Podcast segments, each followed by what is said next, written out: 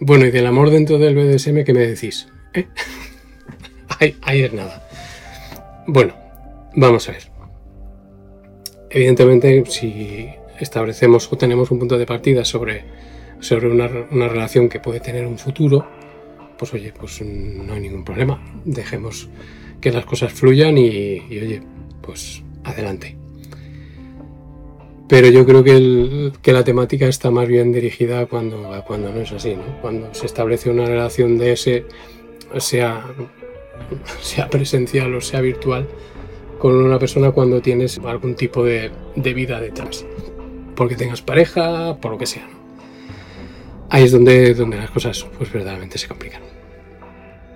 Raro es, raro es que cuando se encuentran dos personas que o que tienen relaciones de vida y simplemente se encuentran en ese, en ese plano PDSMero, pues raro es que, que se pongan a pensar en, lo que les puede venir de forma, de forma sentimental, ¿no? Pero lógicamente, eso que hemos hablado siempre, cuando empiezan a darte aquello que te falta, que el oxígeno que no tienes en, en tu pareja o en tu relación, pues eh, lógicamente te vas enganchando, te vas enganchando a, esa otra persona porque te lo está dando un poco todo, ¿no? Poquito a poquito pues vas, vas entrando en cuestiones personales, eh, poquito a poquito le vas contando tus problemas, poquito a poquito, poquito a poquito se ha convertido pues en la parte principal de tu vida porque lo, porque lo tiene todo, ¿no? Entonces es cuando, por mucho que quieras no, que no te afecte sentimentalmente es cuando eh, la patata empieza ostras, pues a, a, tambalearse un poco, ¿no? Evidentemente tú puedes tener muy claro y decir, no, a ver, porque por mucho que me afecte, yo, yo juego a esto, yo vivo esto, pero yo tengo a mis hijos, tengo a mi familia, tengo, tengo a mi mujer, tengo a mi marido y, oye, tengo una vida establecida y no la voy a romper, ¿no? Pero eso no lo podemos decir. ¿vale? Entonces, lógicamente, cuando tú eh, te entregas a eso, pues sabes que estás corriendo pues esos, esos riesgos. Dentro de esas posibilidades está, lógicamente, pues que le ocurran a las dos personas, que le ocurra solamente a una. Y, y hay muchas preguntas en el aire, ¿no? Eh, si, le, si le pasa solamente a una, ¿qué pasa con la relación de ese? ¿Se, puede seguir? ¿Puede funcionar? Um, ¿De qué forma se puede ayudar a esa persona pues que se ha um, enamorado profundamente de la otra? ¿no? Rompemos. Um, vamos a intentar abordar un poquito ese tema que, que quizás la parte más, más profunda y más jodida de esto.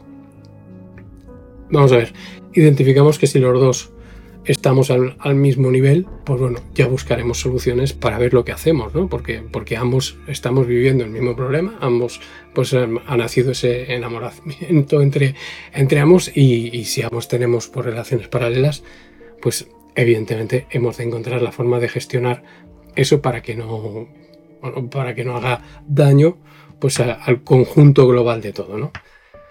Eso es quizá es lo menos preocupante porque porque ya digo, es, es, algo que lo hemos de negociar un poco entre, entre, entre ambos. Cuando solamente una parte es la que se enamora, entonces sí que es más jodido, porque ese sufrimiento hacia de esa persona está. Cuando se inician este tipo de, de relaciones, muchas veces hay una parte que siempre pone, oye, que yo no, no quiero enamorarme, que yo esto, esto para mí es un, es un juego y, oye, ni va a entrar en, mi parte personal, ni nada. Y hay gente que lo llega a cumplir. Quiero decir que esa gente, lógicamente, no entrega todo su ser. Simplemente, pues, entrega una parcelita, una parte de, de, la vida y ya está, la disfruta y luego le pega el cerrojo, se va a su casa con su familia y, y oye, lo que, le pase a la, a otra persona o lo que sienta no le importa, ¿no? Eh, pero bueno, eso ya está en cuestión de, la, de la persona que que acepta eso, pues en, eso, en ser consciente de, lo que va a vivir o lo que va a recibir de esa, de esa otra persona, ¿no?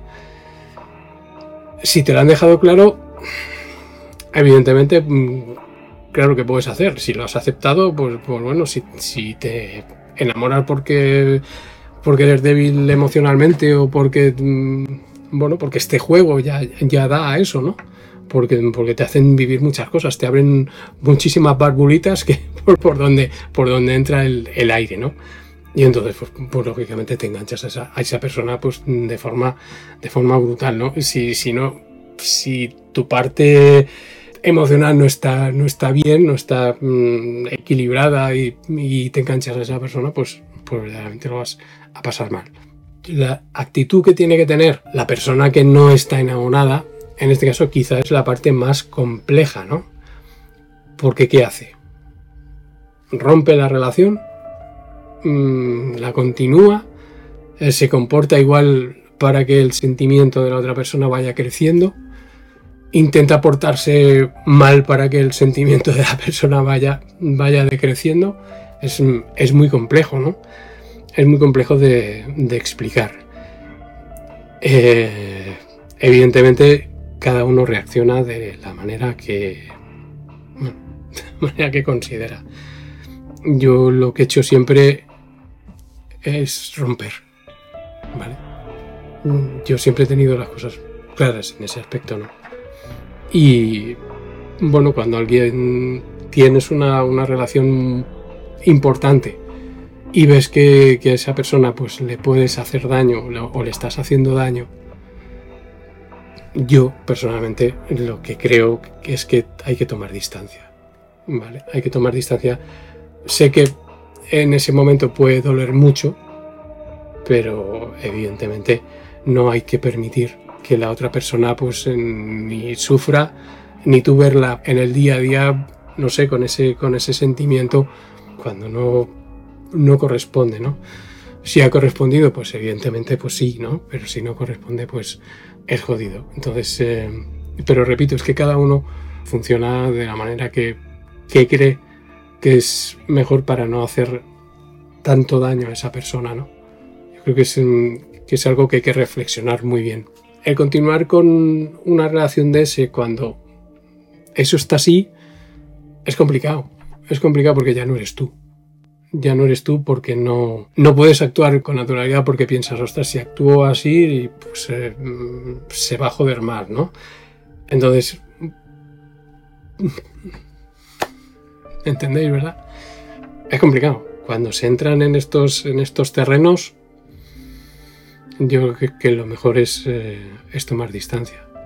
De verdad, es, es una forma de, de verlo. Evidentemente tú puedes ayudar a la persona. Cuando me refiero tomar distancia, no me refiero rompes y oye, no, ni me escribas, ni me llames, ni que yo tampoco haré lo mismo. No Prefiero que aquí haya un planteamiento de los dos, un consenso de los dos, de que aquello vaya tomando distancia poquito a poco. No puedes dejar de ser amigo o amiga por esas circunstancias, ¿no? Tienes que intentar siempre estar ahí. Tienes que intentar que esa gestión de los sentimientos que se tengan que hacer, pues sea, sea un, poquito ayudado por la otra persona, ¿no? Y es así, es, es como cuando las dos se han enganchado y determinan, oye, vamos a ir, tomando distancia, vamos a ir, bueno, dejando de hacer que sea tan intenso, pero, pero oye, es que nos hemos dado mucho el uno al otro, ¿no? Hemos estado muy arriba, nos hemos contado la de Dios y, ostras, ahora no puedes romper y dejar de verte porque ese agujero lo vas a tener. Vale, y eso es lo que hay que intentar que no ocurra tan, o sea, que el agujero no sea tan profundo, ¿no? Sino intentar, por, por no ir, ir tapándolo poquito a poquito, ir echándole arenilla cada día hasta que al final pues esté prácticamente ya tapado y digas, ostras, pues ahora lo puedo considerar mi amigo o, la puedo considerar mi amiga y sé que no me va a afectar de, forma, de forma tan emocional, ¿no?